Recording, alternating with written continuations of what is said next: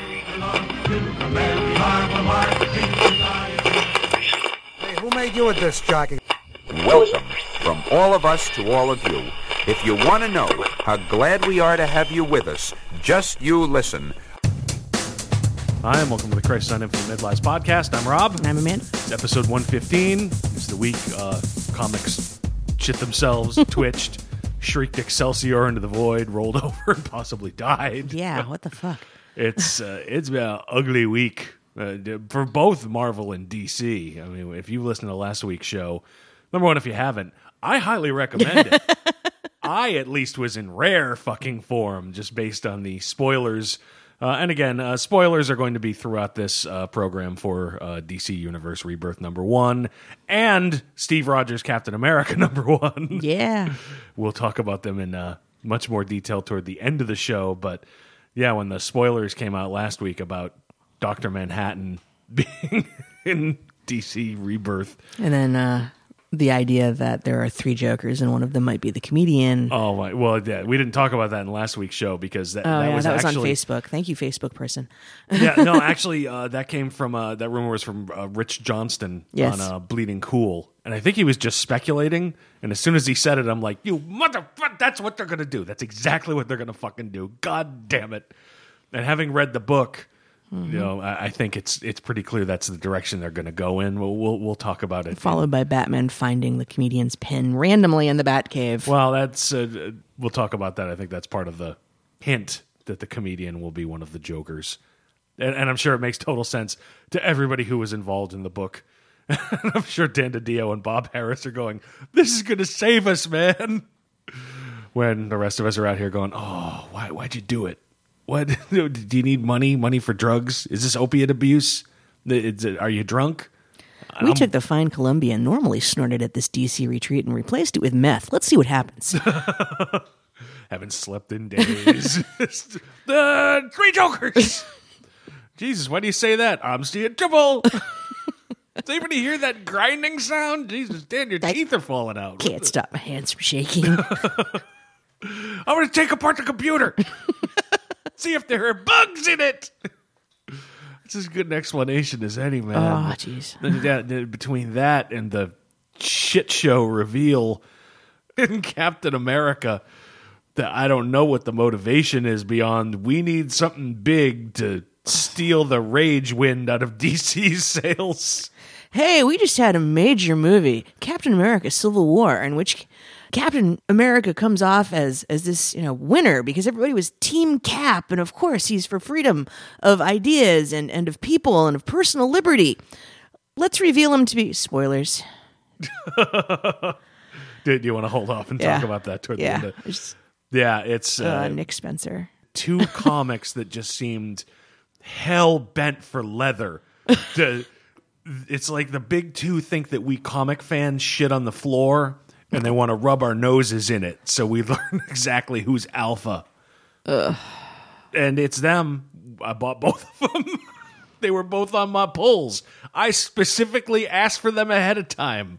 You, you know when when you're on the internet and people put up posts of something graphic like and then they say something like don't click on this and it's Not safe for life. yeah like you're back when rotten.com was in its heyday or some shit like that like you know guy who lost his face in a motorcycle accident and is still somehow alive and don't click this Yeah. that's how I felt after reading both these comics.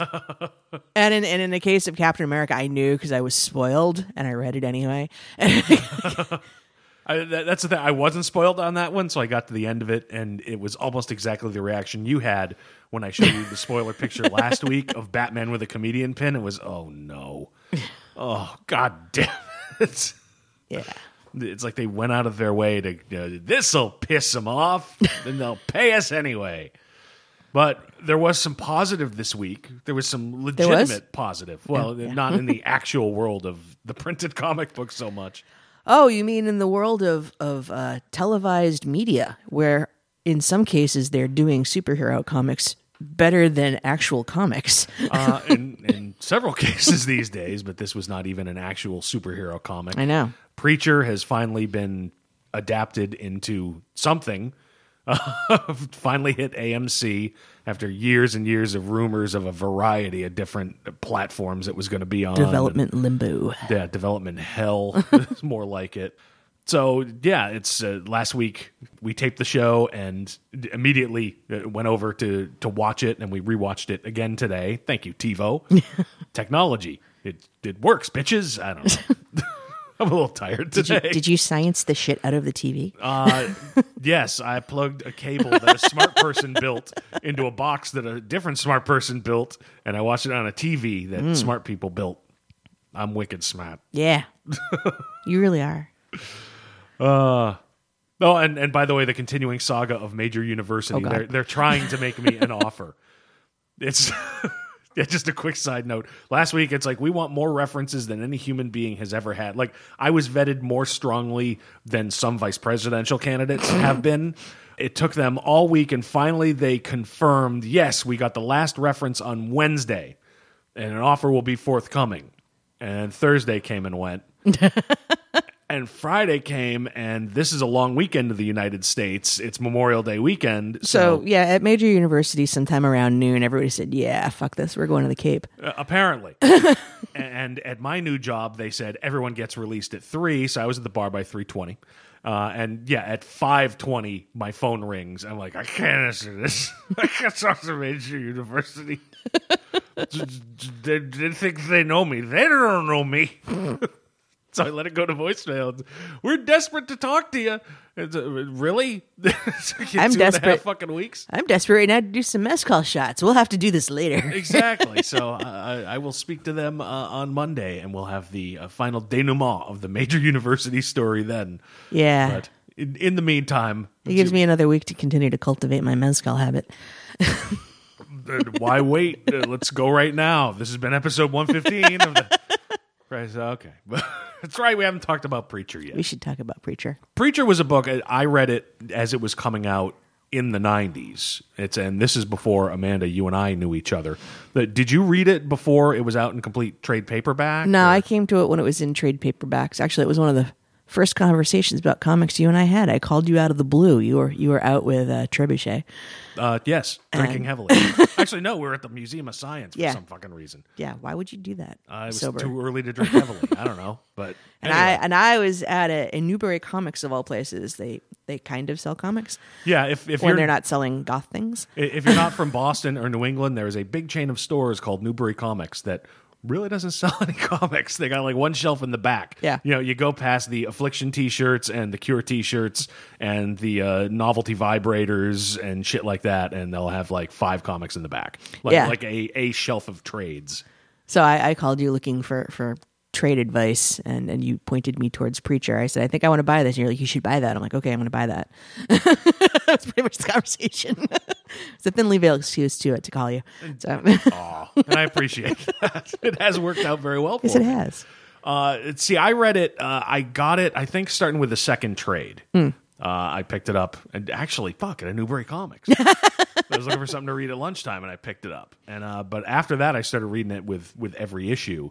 And and yeah, it's I've I've said before. By the mid '90s, I wasn't reading anything but Vertigo books. Mm. You know, after Spider Clones and Dead Superman and Azbats and shit like that, I'd half checked out. And by the end of the '90s, I was pretty much down to just one, and it was Preacher. Now, in college, I was a big Hellblazer fan, but that was when Garth Ennis was writing it. And when he left the book to start Preacher, I only kind of checked in sometimes because Paul Jenkins' run on that really didn't do a hell of a lot mm. for me. Then it was it was all about the the Ennis and that balls. And so yeah, for a good three years toward the end of my twenties, the only comic book I was reading on a regular basis was Preacher.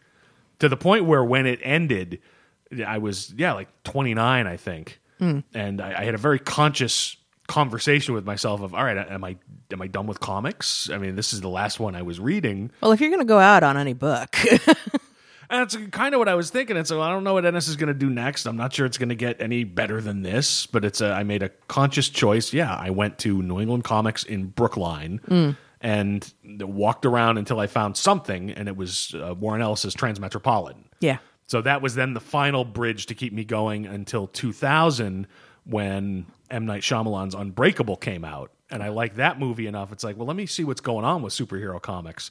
And by then, yeah, Joe Quesada was editor. Well, Bill Jemas was editor in chief, but Quesada was up at the top of Marvel Comics. Yes. Dan DiDio had just come in, so everybody was frankly staring down the barrel of bankruptcy, and suddenly they were doing interesting shit with superhero comics again. And you and I got together. Yes. and we both like comics, and that certainly has has continued. Yes. It hasn't kept us together. The alcoholism, I think, has done that. Shared codependency. Where's my whiskey funnel? So yeah, it's a preacher in a very real sense is what kept me in comics during a really dark period for the big two. Hmm. So it's it's a comic that on one hand it's like it, at, at one point it meant everything, and now it, it still means a lot to me, but not in the same way it did when it was coming out. Yeah.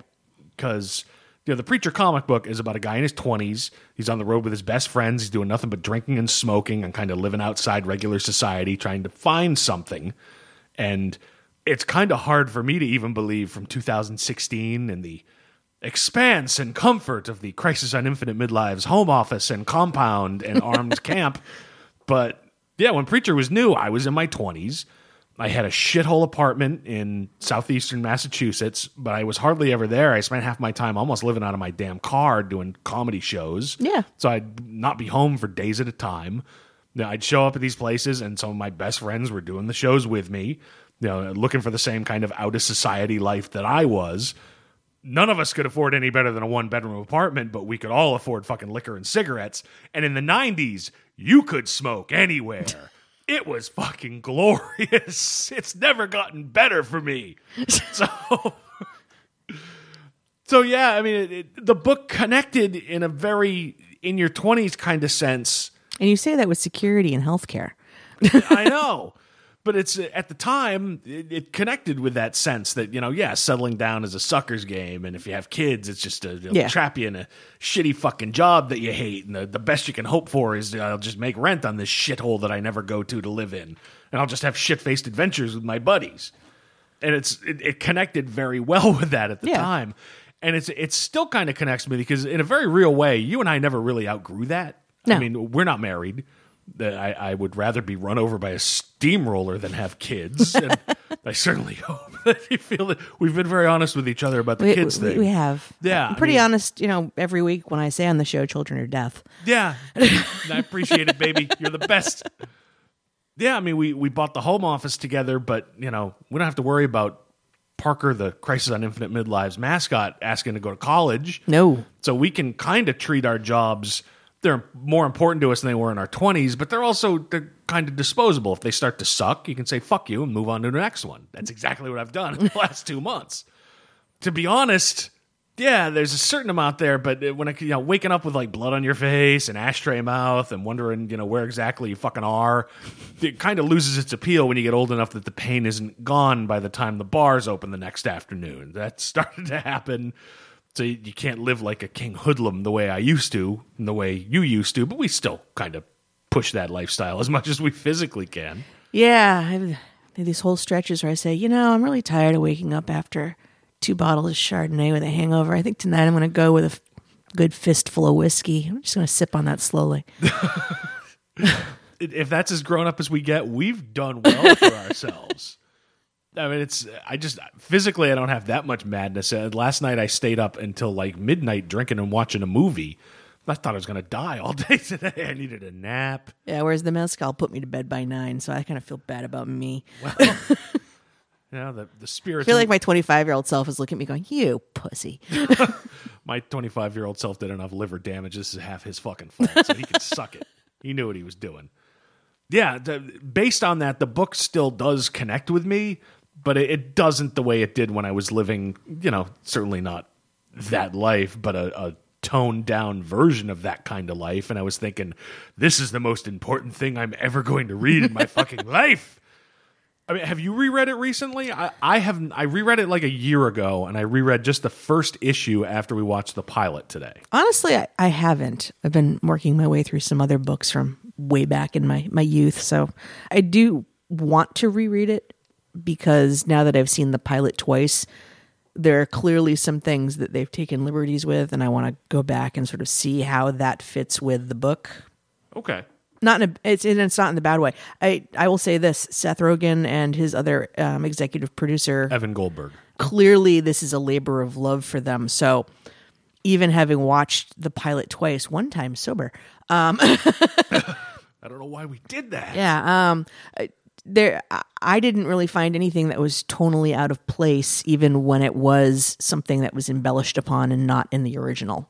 Yeah, which honestly kind of surprised me again because we're talking about Seth Rogen and Evan fucking Goldberg. Yeah, Uh, Like I said before, people who brought you Superbad. uh, yeah, and Pineapple Express Yeah. and Goon and fucking Green Hornet for Christ's sake. Yeah, Yeah, when this was announced, it was back in 2013. The first real rumor came out, and I think we had a story on it when we were just a print website. Yep. It was just, just some a print website. Yeah. Well, what can I say? We've gone multimedia, baby.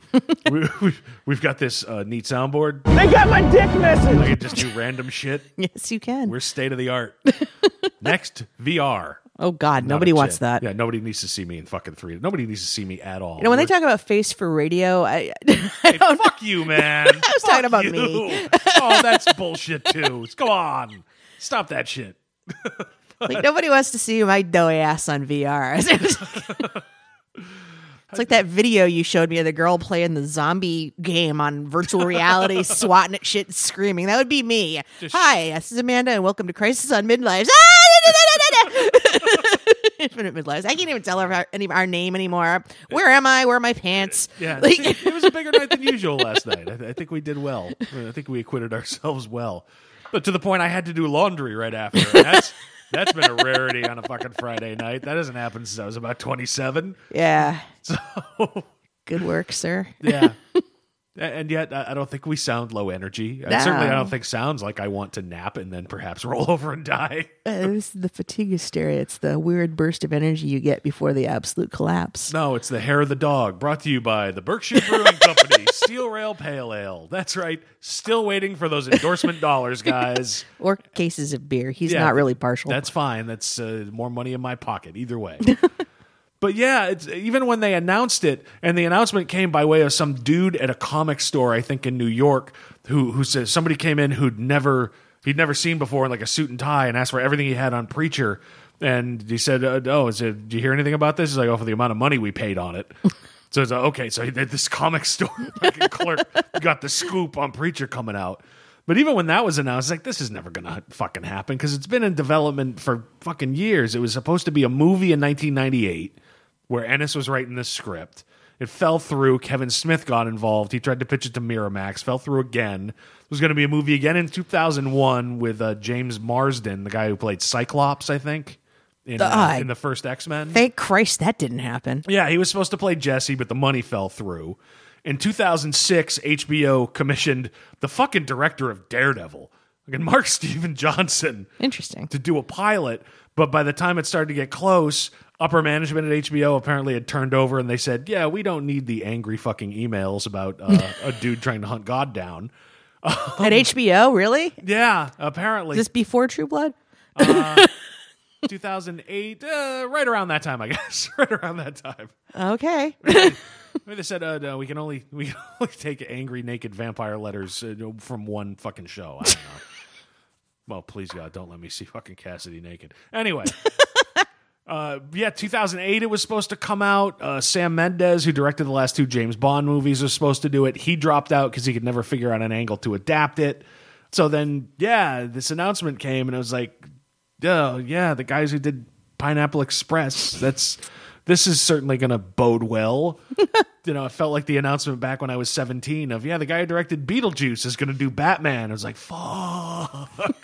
and I should have known better because that worked out. It did. Yeah, I mean, it certainly seems like it worked out. The premiere was Sunday. It looks like it did okay in the ratings. Uh, It got a, a 0.9, which sounds awful.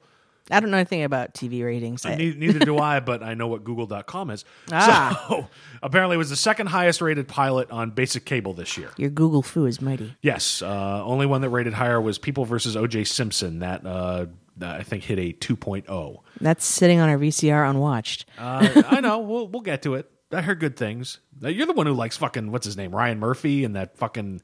I don't. All right. That makes it seem like I watched a lot of Glee, which I didn't. No, but every fucking October I get hit in the head with American Horror Story. There's six episode of Scream Queens of all things on the TiVo. That's better than you're giving it credit. Uh, it would have to be because I'm not giving it any credit. But yeah, this one's actually supposed to be good. and It's the only one we haven't watched. So, so yes, it's out. It's finally a thing. What's your first impression? Because I got nine pages of notes. I can go on forever. So Um, I I enjoyed it on both occasions. Watching it, found myself for the most part watching it without feeling the need to suddenly analyze or draw really a critical eye to things. I just really enjoyed going for the ride, which to me says that they did their job.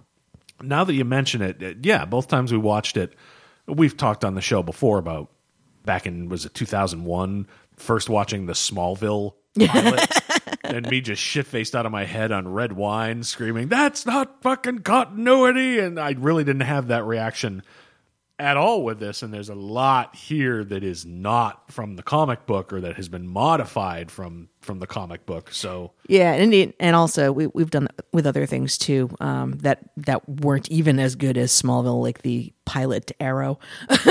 oh my god, yeah. I live tweeted shit faced. Yeah, you you live tweeted that to the point where some of our early fans are like, "Dude, you got to at least give it a chance." getting names wrong, and then I would just defiantly, no, his name's Dick for Diggle. For the, for the whole episode, we thought Diggle was good. We thought we were calling him Dick. So it's like, you show Dick some respect. Which was funny because I was drunk. Well, funny to me. I was drunk too, so that worked out. But Crum- yeah. perfectly cromulent show. but yeah, I didn't have any kind of reaction uh, like that with with Preacher. I did. I did once, uh, and it was right at the very beginning, and it was it was just a gut reaction where the first shot is just outer space with giant subtitle outer space. I'm like. Oh, you're gonna fucking pussy out, and you're gonna make this. It's not a god thing; it's a fucking alien thing. They we well, we still don't really know for sure. I went the, uh, again. I spent some time on Google after this, and Okay. some of the the casting notices. Um, yeah, it's uh, the two dudes who kept showing up at churches Mm-hmm. uh, when th- they would get Genesis or whatever they're going to call it in this show, and then uh, explode, which was awesome. um, I thought they were Grail, Okay. uh, but it turns out it uh, looks like they're the Adelphi. Uh, Oh. Fiore and DeBlanc. Okay, Who all right. allowed Genesis to escape, in the comic book. And supposedly the Saint of Killers has been cast. right. So we're going to have at least something that calls itself Angels and the Saint of Killers. Do we do we know who Saint of Killers is yet? Because the weird thing, if you've not read the comic book, they they very much go out of their way to make Saint of Killers Clint Eastwood, which is weird because Clint Eastwood still exists in the world. So Yeah. and uh, Clint, however, is uh, too busy talking uh, to chairs. talking to chairs and, and casting rubber babies in his movies about snipers. and uh, yeah, you know what? I've got his name here somewhere. I don't know where in my notes I put it. Well, we'll we'll get to it, but I just wanted to put that there. Yeah. So The only, I mean, the second view through because I, I did see it sober. Um, I, I'm sorry, I keep saying that. It's like a knife in my heart. you Uh, damn the word. fool. I, I did find myself kind of going, you know, this seems to be about uh, children and the effects the adults in their lives, parents particularly, have on them. And then it occurs to me, yeah, having actually read the comic book, spoilers, this is really about how one son tracks down the father of all, God, to call him to account for the effect he has had or not had by his absence on his life. So you get a lot in this pilot of, you know, a, a kid spoiler um, going to Jesse to say, "Hey, can you kill my daddy's an asshole." He didn't say kill him. He just said fuck him up real good Yeah. or something like that. um, and you you get, and this is one of the things I don't think was in the comic book. The Tulip de- debut was this glorious thing where she just corrupts a couple of children. Oh, those kids are ruined forever.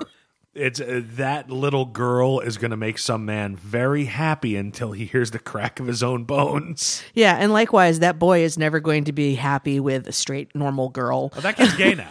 He's gay. He's like, it's not getting better than this. Let's see what's on the other side. We'll just start over.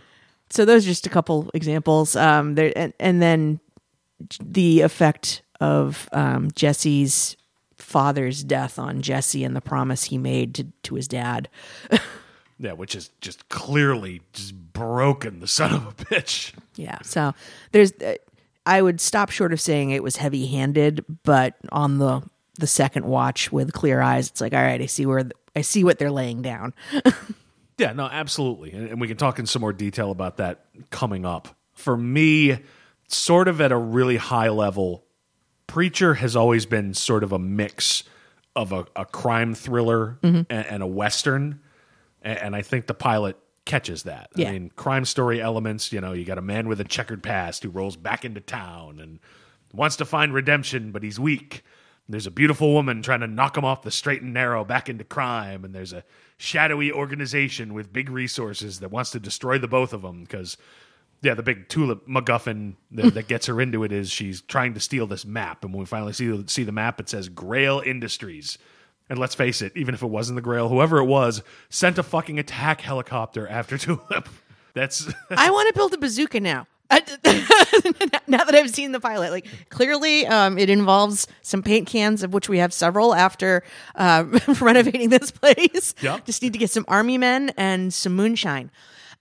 moonshine. I might be able to help you. Think- Funny that you ask. I think um, also we have the duct tape, so we tape we just got. need army men.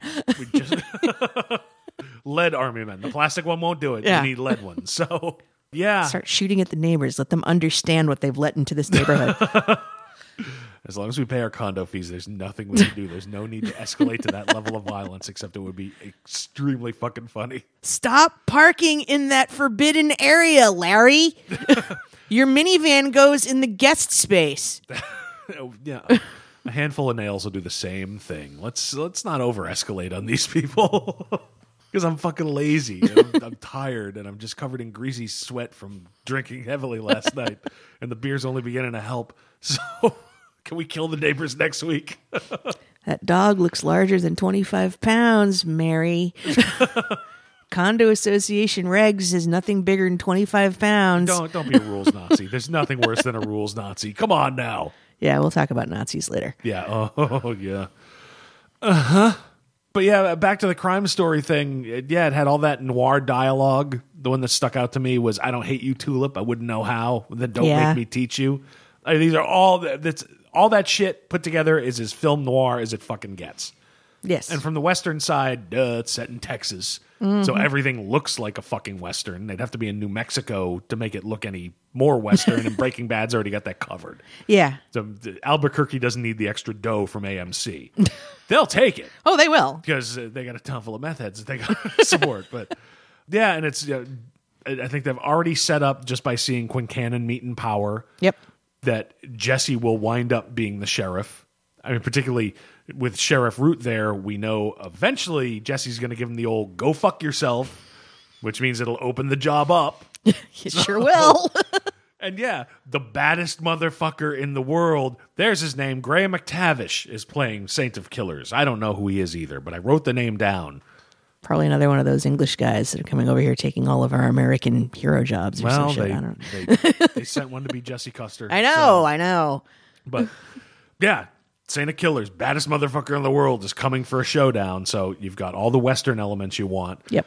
So it it, it holds that same kind of overall feel that the comic did, and the comic always had that jet black sense of humor running through it mm-hmm. that never ever went away for the entire run of it. And there's a lot of that shit in this fucking show. Yes. Did any jump out to you? Or? Well, the first thing was just um, as as the thing that may or may not ever be called Genesis is finding its way around the world. Yep.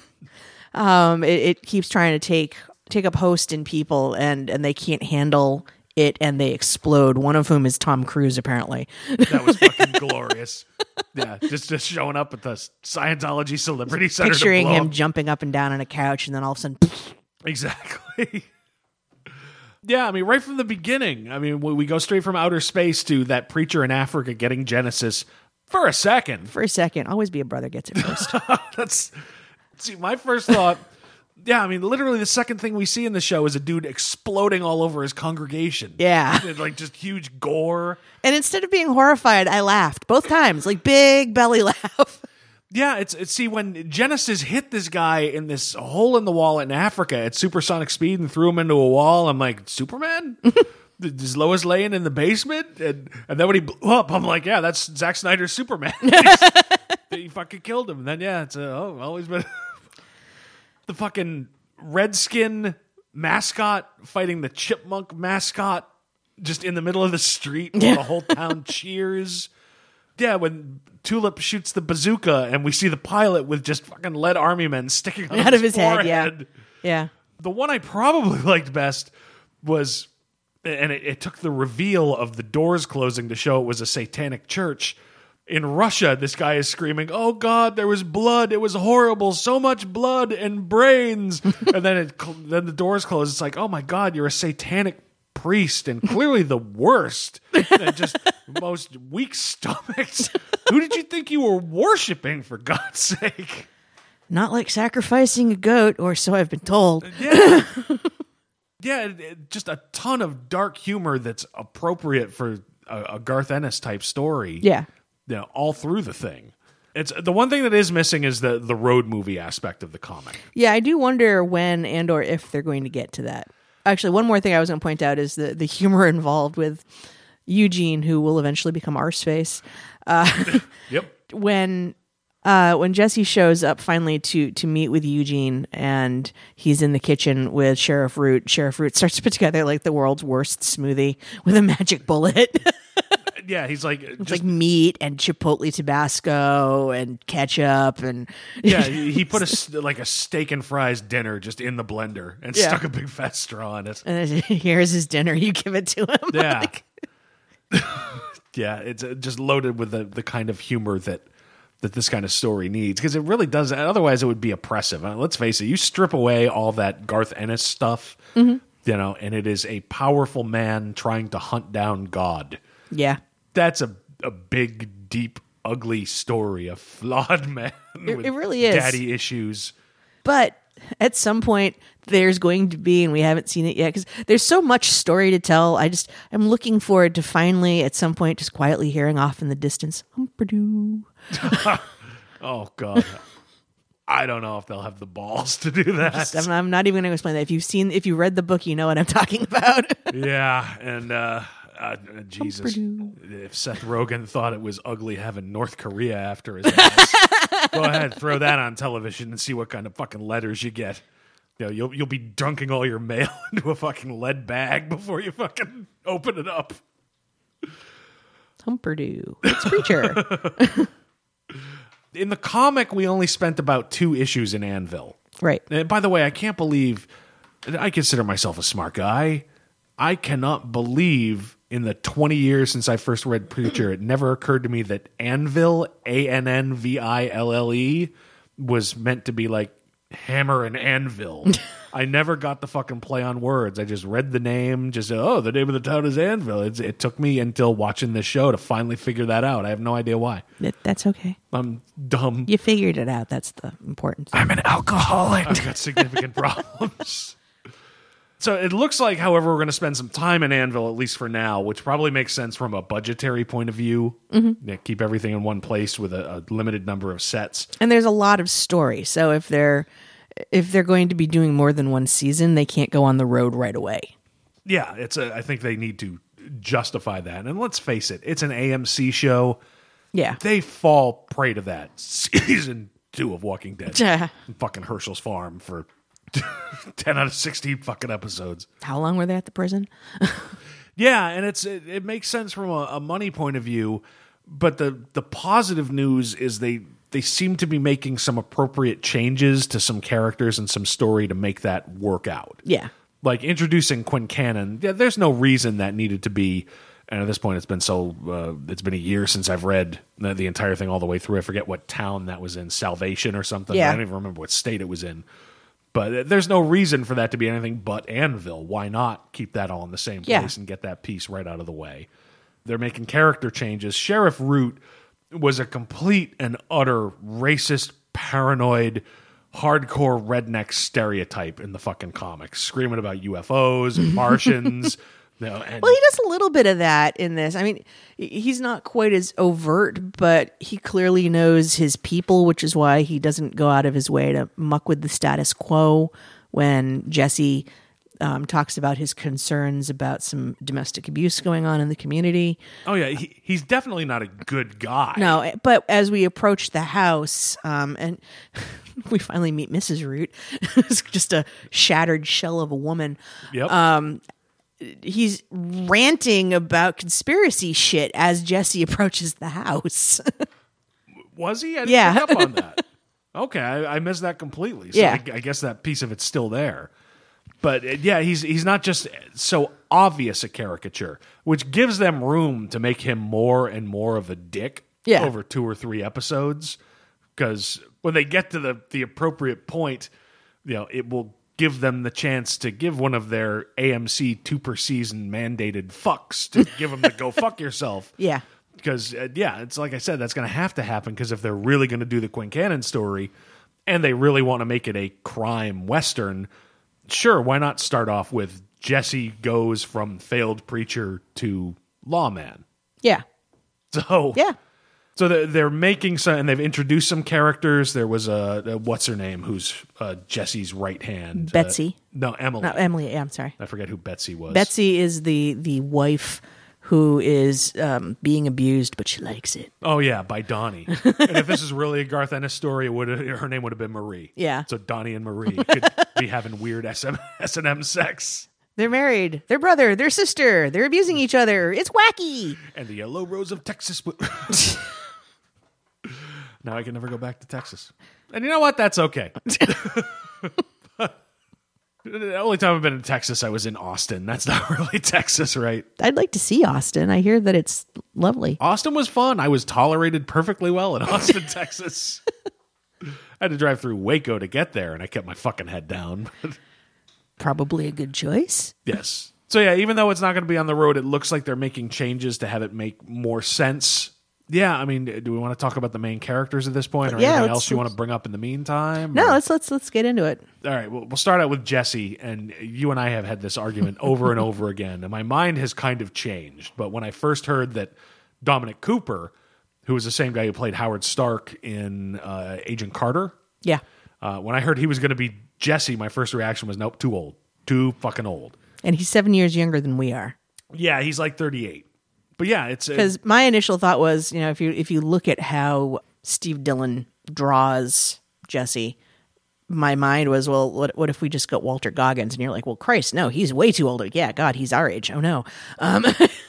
yeah, and based on what they're doing here, I think yeah, he also probably would have been a good choice, at least character-wise. Yeah. Uh, he even less has the look than Dominic Cooper really does.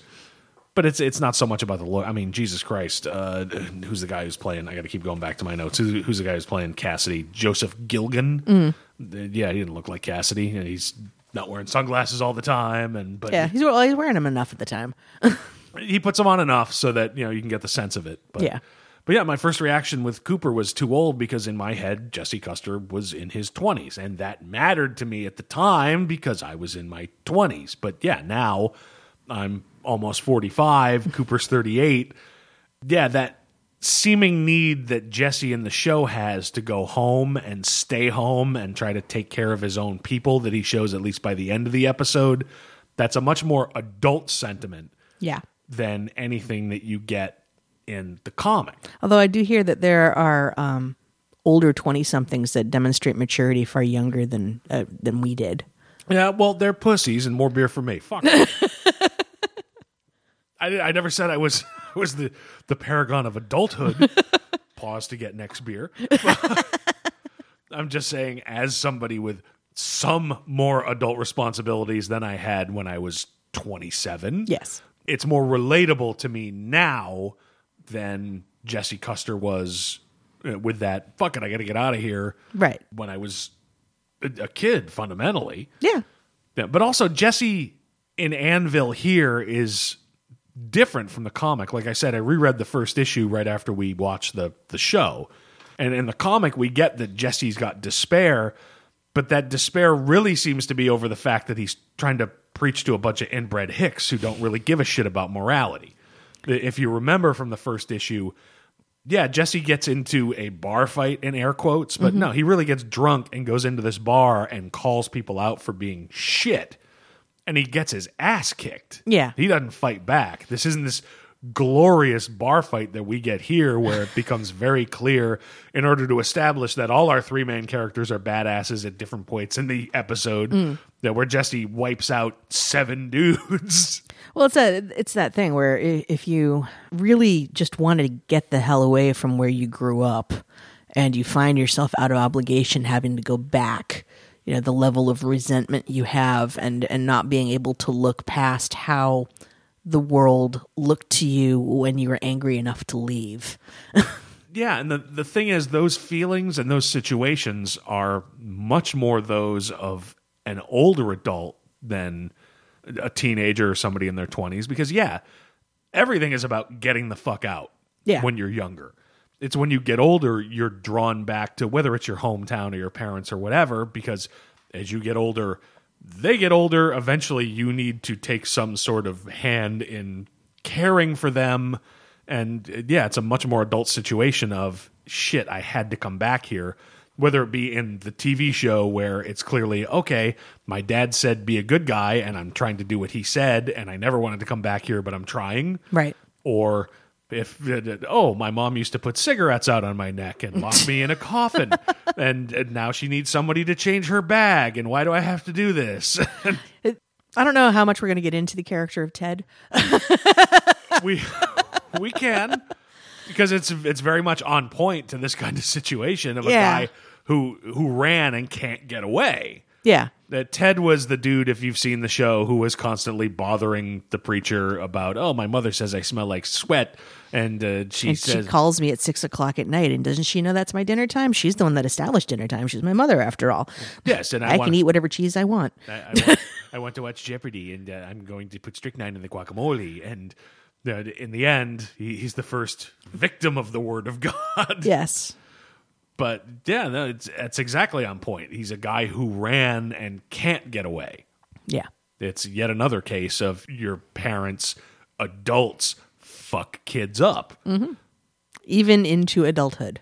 Yeah, and it was a perfect. The happiest he ever was was following the first two instructions Jesse gave him in the Word of God. Be brave. Tell, Tell the, the truth. Yeah, open your heart. I still think open your heart was in there because he can't give a go fuck yourself twice in a season because of AMC. No, no. If yeah. it, it's kind of a different interpretation of Jesse in the TV show as more of an adult. I mean, in the comic, yeah, like I said, in the bar fight, Jesse gets his head kicked in. He's he's trying to be a preacher. Yeah. He's he's filled with despair because it is for people who don't care. It's he can't reach them. He's really trying. You know, he he doesn't. It's not until Genesis and uh, was it the Adelphi or is that a cable company? were the angels? I think you're right, Adelphi. Yeah, but but they they tell him that God's left his throne. That Jesse really gets pissed and starts to revert back to his more violent car thief type. When he's there in Annville, he's really trying. Yeah. he wasn't going to the church that day to quit. But they're even setting it up though. They're setting it up because Jesse in his quest to be a good man is trying to seek forgiveness uh, because what he preaches is, you know, God is always listening. He says to Eugene, God's always listening. Even if he's not answering back, he, he does forgive you. There's no sin so great that God won't forgive you. If you just listen quietly, eventually you will hear him. And Jesse never hears him. And then Genesis happens. Yeah, it, this is the perfect timing for Genesis to happen. Yeah, but so then this sets it up nicely for when he is eventually told that God has left his throne to to get angry because you know if I'm doing all these things if I'm if I've promised my dad I will be a good man and for what Yes. It's I'm just looking through my notes there was an actual quote that I wrote down. Yeah, no, it's if there's a mission statement for this show, it's yeah, the line of the specific line of dialogue he says is no matter what you've done, if you need him, God has to be there. That's the whole point. And when he discovers God is not there, yeah that's when that's when things go sideways He's apparently really going to revert to type because, yeah, I mean, in the show, it's not even a revert to type in the show as opposed to the comic. He's barely holding himself back. Yeah. You know, Tulip's whole "you are who you are." He knows that. You know, he's holding back his true nature barely. He's a violent man who's lost his faith. He already thinks there's no God. Yeah. Whereas it took Genesis and the revelations of the angels in the comic to really set him off. He's halfway there already, which in its own way is more powerful. And it's it's a more kind of adult situation of, well, this thing has happened to me and I have a past and I know who I am and I'm trying not to be that. Yeah. Uh, then again, like I said, with Genesis going through outer space, everybody's got the chance to just make it sci-fi and keep God out of it. But I can't. Not imagine- likely, yeah. I can't imagine they're going to do that. Yeah. So, and uh, yeah, God damn it, yeah. All right, he's older, but he's got a general look that's right.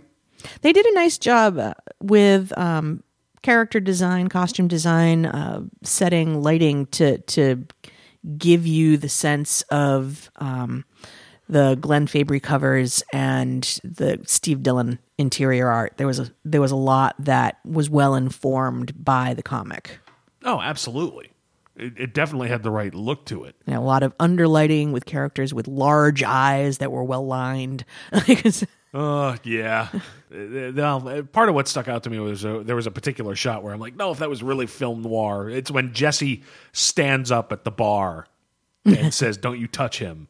It's like, no, he should be in focus because we should see that this is important. What's going on behind fucking Donnie and. But yeah, it's uh, the general look. You know, it went along with the comic book. But yeah, I don't need to. I, I've never been that big a fan of Steve Dillon's uh, faces. So I, I yeah, I get what you're saying. I'm just saying that they they've taken enough. You know that that kid, Donnie's kid, yes, looks like a Steve Dillon character. Uh, yeah, just uh, stereotypically cherubic. Yeah. the, with the baseball hat and freckles, Giant eyes. giant fucking eyes. So, any, anything else on Jesse? Uh, otherwise, I'll move to Cassidy. Let's let's move on. Yeah, All right, so Cassidy didn't get as much of a sense of, and we're going to clearly see more with him in upcoming episodes. There were a couple things I think they took shortcuts on yeah, uh, to tell, not show character uh, that we'll have to see uh, more specifically in in future episodes. I mean, it was a solid solid enough characterization by uh, what's it, Gilgun, Joseph Gilgun. You know, there, there was certainly enough of the drunken devil may care guy that we saw from the book. And the ind- indestructibility. He he jumps out of a plane to escape what appears to be possibly the Grail or some Opus Dei like organization that wants to kill him. Yeah, and I've I'm of two minds about that uh, because in the comic book, if you remember, it took until the second or third issue for Cassidy to get hurt enough to try to drink blood before we found out he was a vampire. Yeah. Whereas here, it's just right out of the gate. It's okay. These are vampire hunters. You are not natural. Yep. Okay, you're draining that guy and jumping out of an airplane. I feel like he did that though more just to make a statement, or maybe possibly to fortify himself before he jumped out of the plane. Very possible. Uh, I wouldn't. It makes sense to me. um, but then even you know even then when he, he craters the ground and he's got like fucking intestines everywhere, Yeah. and then he eats a whole cow to heal. That was very Cassidy. That would yeah, that was very much in character. Uh, I think the guy has the voice right. I Yep. don't know how accurate his Irish accent is. Well, all, all I, was- do know is he was barely intelligible at times. So Yeah, it's- sure, he might have been. All I know accurate. is I was right with Jesse at that one point in the bar where I'm like, Mister, I can't understand a word you're saying sometimes. I think I, I'm with the fine. Just show he's a vampire and get it out of the way, and then yeah, get to okay, he can do these incredible things. Yeah, as opposed to the being coy with it, Right. uh, the way they were in the comic. I approve. That worked for me. And you know his charm is clearly there. You know his ability and willingness to just make fast friends with people. We kind of see it, but not really. That's the part I think was glossed over. You know, we hear that when Genesis got to Jesse and he went down for three days, that Cassidy came by to check on him and then just immediately decided, okay, well, you need help around here. I'll fix your air conditioning. I'll do this. I'll do that. he makes himself needed, but that's something that he does because it's a grift. Otherwise, he has to go on to the next thing, and that could take a while. he the- see he sees the opportunity and he takes it.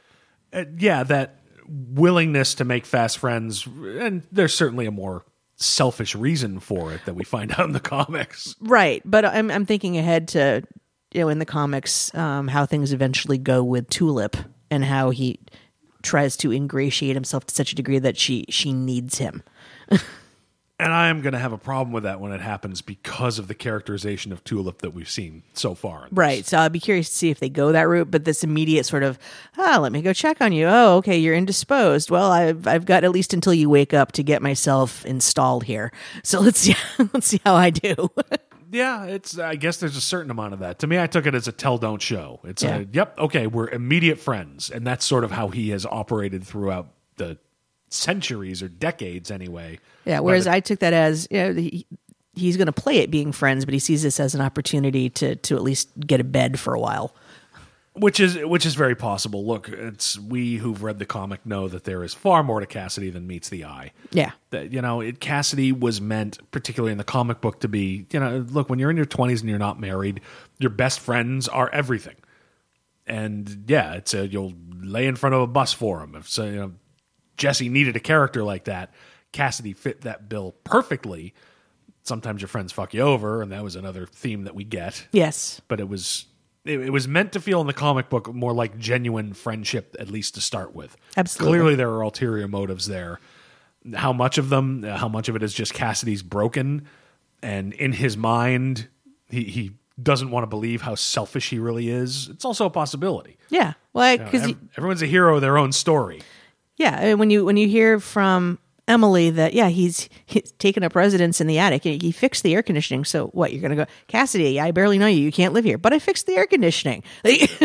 yeah uh, but it's uh, particularly dudes you know guys can make friends quickly particularly in their 12 all it takes is a common interest in some beer that's really it that's all that's required so I will take your word for it. yeah so with There's also the theme of broken people find each other.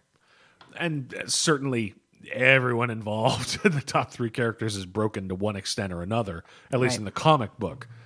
How it plays out in the tv show is going to remain to be seen.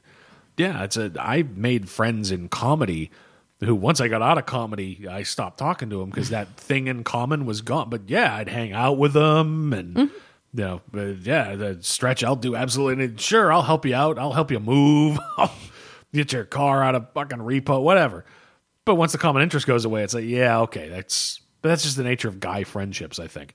And it becomes even different as you pair off and get older. Yeah, You know, I can count the number of guy friends I have right now on one hand.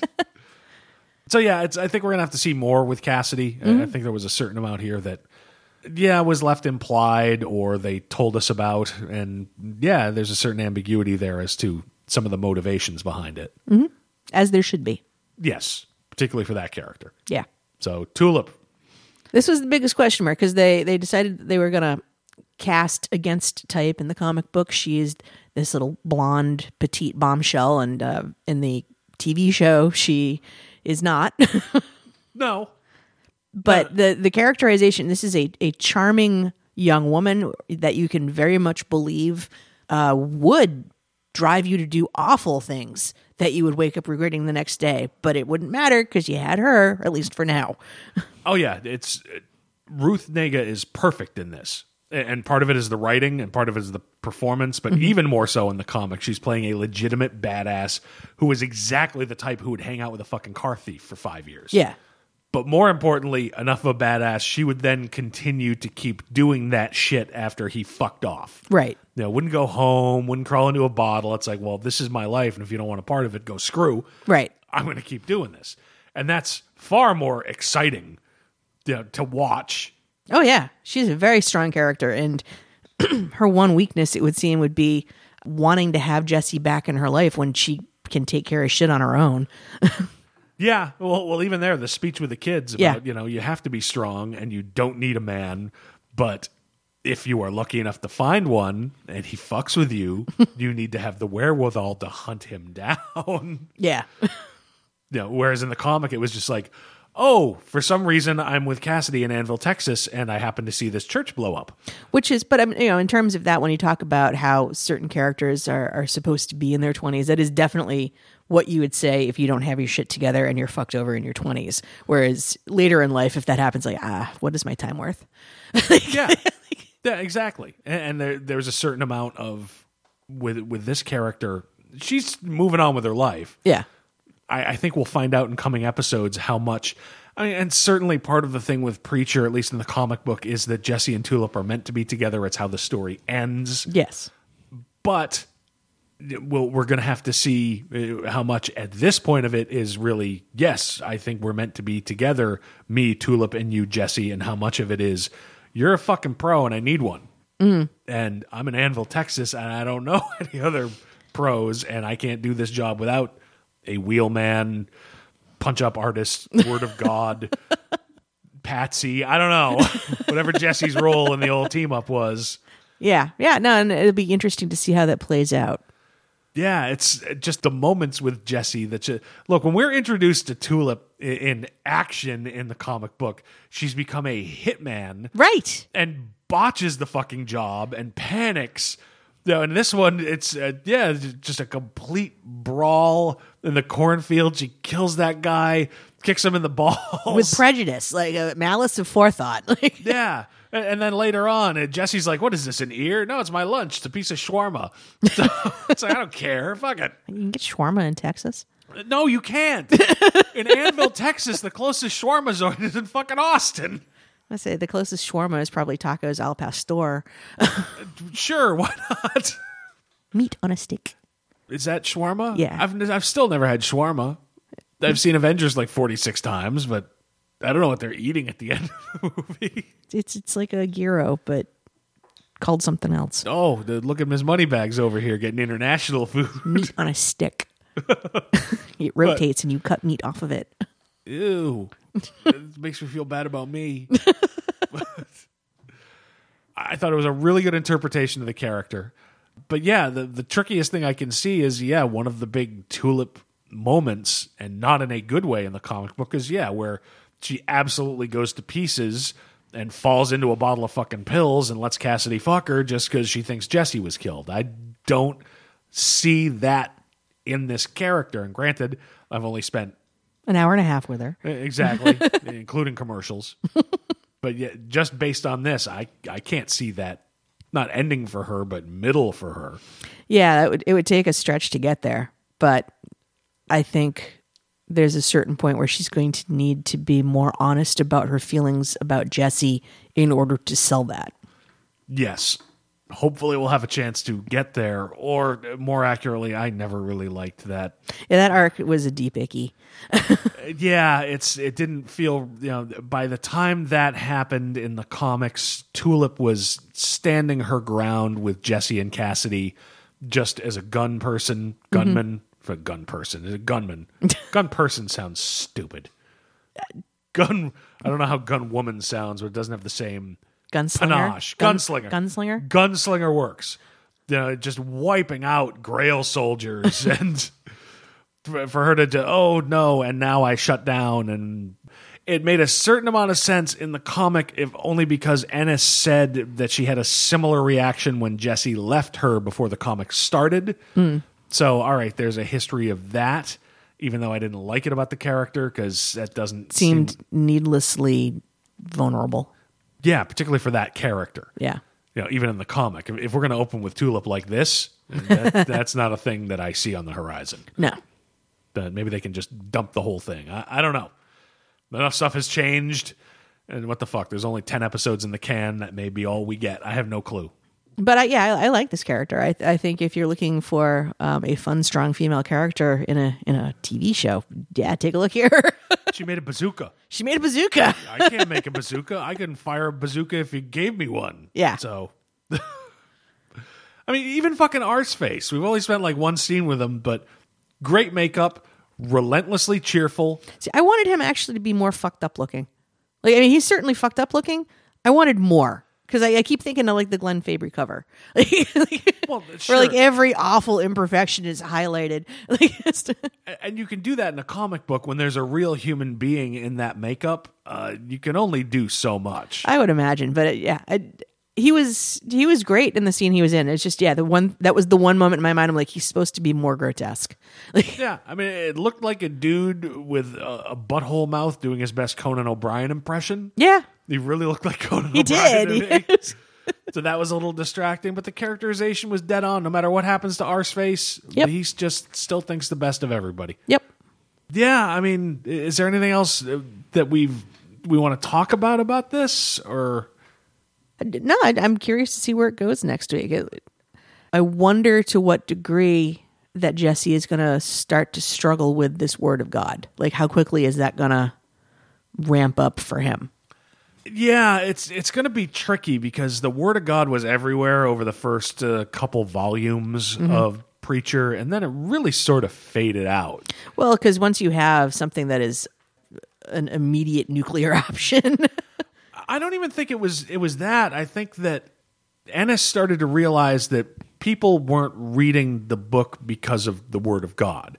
It was he caught lightning in a bottle with three characters with a particular kind of relationship that as mm-hmm. it mutated and changed and fell apart really affected people. yeah, and you don't need this MacGuffin of you know, oh, and anything I say, people will do. You don't need it. But the one are thing- here for the the people. Yeah. Although the one thing I'm I'm curious about because they've gone out of their way to set it up that like only a very particular individual can host Genesis. Right. They've not not called it Genesis yet, but um, why why is Jesse special? And how quickly are they going to do a reveal on that? I'm not sure it was ever specifically revealed in the comic book. It wasn't, but in, since they've gone out of their way here to show that peop- there are at least three people who could not contain it, what makes Jesse special? I mean, it's probably going to be as simple as the the contradiction. You know, if they keep the same origin of Genesis as being the offspring of an angel and a demon, Mm-hmm. that somebody with that same kind of internal struggle, A balance of both. I am a bad man trying to be the best possible man in my community, Yeah. and it's a constant struggle. If that's how it goes, and I, it, looking back, it was sort of implied or I inferred it that there was a certain amount of that in the comic book. It's much stronger right now because yeah, the Jesse at the beginning of Preacher, it's like you people are dicks, but I'm still trying to. the, the whole fighting his nature was far less of a an issue in that first issue. Right. So far, is this a worthy interpretation of the comic book? I would say so. It takes the greater themes and the tone of the comic book, but part of what really worked for me was, like I've said a couple times, it adults it up a little bit. Yeah, I mean, and you get into that dark humor piece there, the the sign in front of All Saints, Uh, yeah, where Jesse goes out every morning. Clearly, it's a routine because some kid has fucked with the sign. Yeah, and but it's it's it's a cheap joke, but it's a fun joke. So you get, you know, what should have been "Open your hearts and your souls" says "Open your asses and your holes." Yeah, it's By the end, it says "He is coming," and "coming" is spelled "coming." like the porn. yeah. so yeah, uh, certainly the humor is there, and like we said, the the whole tone of crime story slash western with the the black humor is there. The tone is dead on, but making it a little more adult is, I think, what really struck me about it because there's a theme here of trying to save your home, mm. and that's adult because, like I said, the adolescent theme is trying to escape. You know, it's stand your ground versus born to run yeah, and stand your ground is more grown up. I'm going to defend my home. I want to make it better. I'm going to Yeah, be involved in the community and be the change that I want to see. yeah, exactly. It's a I will shape my world as best I can versus fuck you, I'm out. Yeah, As yeah, somebody in his mid forties, that kind of tone appealed to me more than I thought it would when I heard oh Dominic Cooper too old. Because it, yeah, the comic meant something to me at a certain place and time. It doesn't mean the same thing anymore. but with certain moves that seem to be happening in the TV show, it could have a similar effect. yeah. I probably you know, look when you're in your twenties. It's this is the most important thing ever. Uh, This will likely be, you know, oh, they made changes that make this appeal to me. This is still a good television show.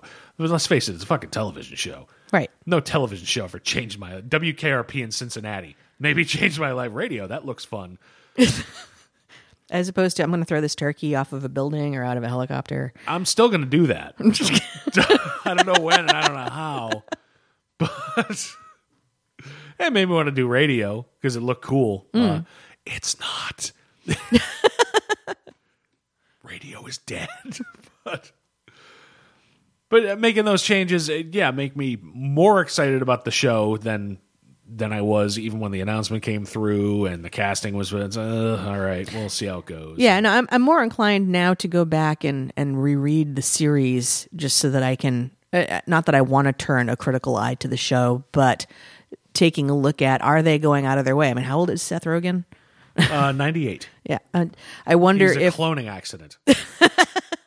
I wonder if these changes also come with a shift in terms of, well, this is how I would look at the world at this age as opposed to from the age of the characters in the book. Yeah, I'm sure that's got to be a part of it. So, uh, yeah, I, I want to just kind of get in front of it in terms of, all right, let me look at these these original themes and have that in mind as I'm watching. What was my other thought? I had a thought. It went away. Oh well. Booze. Yay! Yay! Boo! All right. Anything else on Preacher before we go to the comics? Yeah, it's it's it's weird. I now watch every AMC show, assuming that afterwards I'm going to be greeted with the smiling face of Chris Hardwick. So that was uh, Tomorrow, Talking Preacher, I believe. is there okay? There is, yeah. Death and fucking taxes. Death, Death Taxes and Chris Hardwick on AMC. Anything else on Preacher, or should we go to the Let's now let's go to the the sadness place. the equally uplifting comic books of the week? Which one do you want to start with?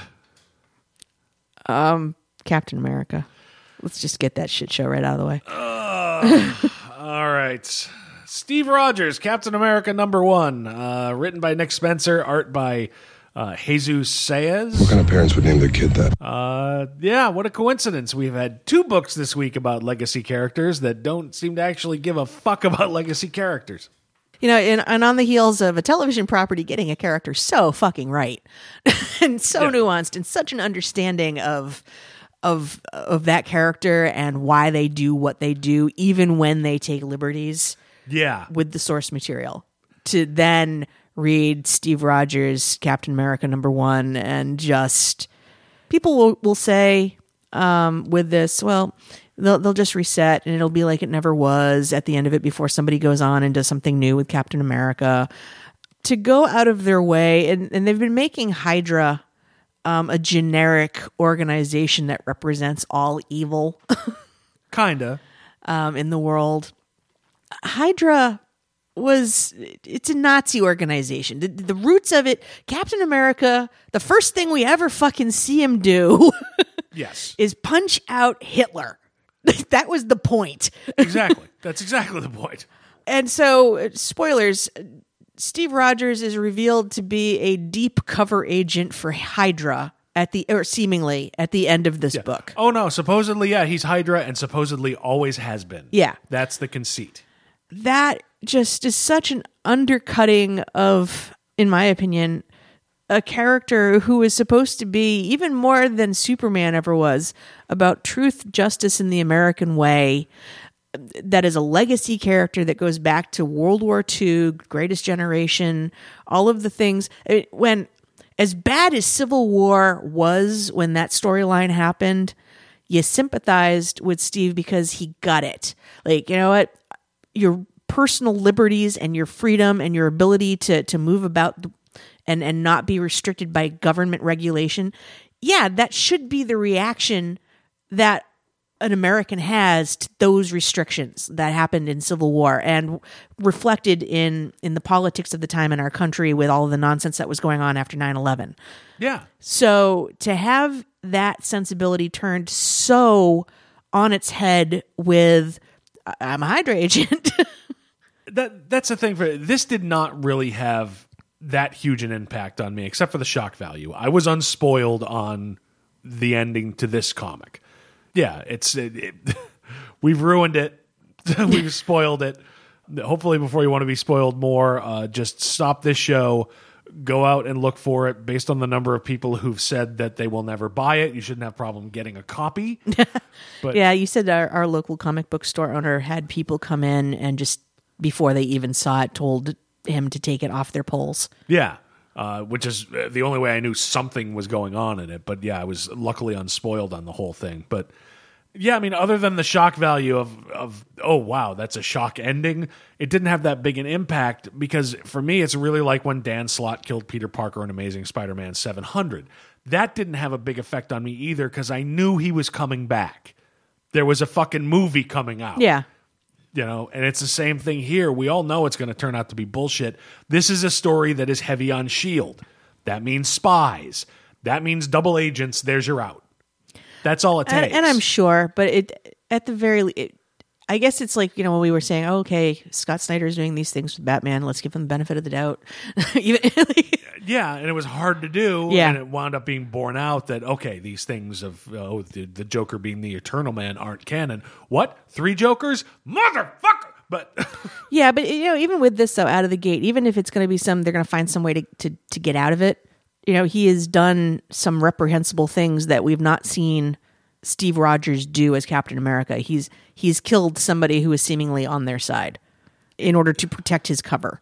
Yeah, and see that that was part of the problem I had. Uh, Number one, this did not, like I said, it didn't have nearly an effect on me that the Watchmen shit in DC Universe Rebirth had, and part of that is Watchmen means more to me than Captain America ever did. So if he means more uh, to you, and you had a stronger reaction to this than I did, uh, I get it, listener. Okay, I understand, but to truly believe that this is the new status quo, you really have to just take a step back. You need to believe that the last X years of storytelling have been bullshit Yeah. To to get on board. Well, they, they do go out of their way to set it up in terms of let's look at all of the things that Steve has been in the past. He has been, you know, at, at his most ridiculous, um, a character who would put down a boombox to play fat beats while he would beat up other No, characters. that that was Jack Flag. no, no, what they were saying in here, there was, ah, where's the page? No, it was it was Jack Flag. Was it Jack that, Flag? Yeah. Okay. Or like a werewolf. They did talk about the werewolf, um, Steve Oh, Rogers. There's and- the werewolf thing. Uh, look, this book is steeped in legacy. You've got almost everybody who ever worked with Cap. Rick Jones is back. Just based on the cover, we're going to see Sam Wilson. We have to see Bucky eventually. It's a book about legacy, and it kind of yeah turns that legacy on its head. Of oh, everything you ever believed was a lie. And it's with DC Rebirth and the Watchmen shit. What pissed me off about that as much as it has is it's the nature of their own multiverse, which they just redefined in print maybe a year and a half ago with Multiversity. Right. Here, you're talking about 65 years of Captain America comics that you have to now think are bullshit. And you can make the argument that the events of Secret Wars modified Marvel history to make Cap okay as a member of Hydra, but that would mean that Secret Wars is a reboot. And Marvel doesn't reboot, although apparently it jackboots. Thank you, folks. I'll be here all week. Oh. I will be here all week. Oh, that was that was bad, and you should feel bad about that.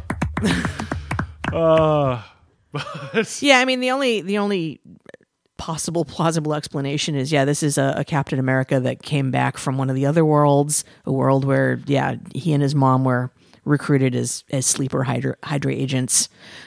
Well, I mean, look, if you're going to buy this, if you're going to buy that, oh no, this is how it's always been, you have to believe Cap was a sleeper agent for Hydra going back to World War II, before Yeah. World War II, Right. which means that he kept his cover as he beat the Nazis down until almost the end of the war. Like it was supposed to be 1945 that he was frozen. So you can argue that he threw his final battle against the Red Skull and let himself be killed, although it turns out that he was frozen just to let the Red Skull escape, but that doesn't seem like a really good use of a valuable asset. Right. It doesn't make a lot of sense. And yeah, you've got to believe that somehow he has still kept his cover through years and years of battling with the Red Skull and Baron Zemo. Uh, apparently, the, the use of this high value, highly valued in Shield asset was just to let those guys escape over and over again. Which doesn't seem plausible. I mean, the fucking Red Skull and Arnim Zola conspired to fucking murder Captain America at Yeah. the end of Civil War. Why would you just throw out a high value asset? All right, maybe he was going to serve some time. We don't need him anymore, but it it doesn't make any sense. No. It's Captain America. There probably would have been extenuating circumstances at the trial. He went it on 18 months and been out working for S.H.I.E.L.D. Again, and you can use him. But you know what the fuck? The Nazis are known for their long term planning, like starting a two front war with Russia. They're really smart fucking guys. So the whole thing, it just it doesn't hold up. It doesn't make any sense except for the shock value. And once it becomes the shock value, I can't take it seriously anymore. Are you saying that Steve Rogers, as an agent of Hydra, is is like fighting a land war in Asia? Only an asshole would fight a land war in Asia. What's the matter with you? Uh, look, when Dan Slott killed Peter Parker, what we wound up with was a pretty decent examination of what it would mean for somebody to be Spider Man without the power and responsibility motivation that Peter Parker has. Yeah. And it wound up being kind of interesting. Even though I knew from the minute Peter Parker died, it's he's coming back. So if this story turns out to be some kind of examination of what it means to be Captain America with different motivations. Uh, look, I, I like Nick Spencer as a writer. I tend to like his more humorous stuff better. Yeah, I like The Fix. The Fix, Ant Man, Superior Foes of Spider Man. Great stuff there. He's clearly trying to do something different than that here. The only question is is it this is a story that means a lot to me and I really have something to say with it? Or did Axel Alonso say, we need a big fucking thing to take away some of the vile fucking thunder from DC Universe Rebirth? Nick, Nick, I, I got two words for you. What, Axel? And why are you? Why are your hands shaking? Nazi cap. Yeah, it's- hmm. because it, it, it really just seems like a quick stunt to pull some press away from DC. And the proof is really going to be in the execution. If there's something to the story to examine Captain America or examine the idea of being a super soldier who grew up in poverty and who needed to turn to specialty groups and had to have differing I mean because that's that's where this comes from you know the mm-hmm. idea of community groups in the depression helping to support people be it the communist party or whatever you know up to the 60s in the black panther party. That's something that has happened in history. And some of those parties have had reprehensible people at their top and have done reprehensible things but have done good things for the community if the examination is okay if i have loyalty because these people helped keep me alive when there was no money as a child and yet i'm doing this there could be something to that There could be, but it's still such a fundamental just devaluing and sellout of of a character who is supposed to embody what we view as traditional American ideals. And they're they're making the not so subtle political comment that those who purport to portray those ideals now are the the worst kind of of racist conservatives. and there is certainly and spencer has brought up that he wants to do a kind of contemporary story and part of a certain candidacy i don't want to go Yeah, political I, that's just show. why I was I didn't want to I want to reserve my vitriol for the fucking Watchmen characters in DC Universe Rebirth. So fuck the politics shit. But uh, yeah, he's said that he wants to bring those elements into the story and kind of examine what that level of nationalism can mean. There could be something here, but we don't know. All we know is this thing came from out of nowhere and dropped on everybody and seems to be a betrayal of what everything Captain America is. But again, take a step back. This is not going to last forever. Captain America is showing up in Infinity War Part 1 in 2018. yeah. So we're going to uh, look, they made Cap young again just in time for Captain America Civil War. Yeah. They'll make him not a Nazi again in time for Infinity War. Yeah, I mean, there's a lot going on here too because they talk about you know things that the government has done to to cause the populace to lose faith.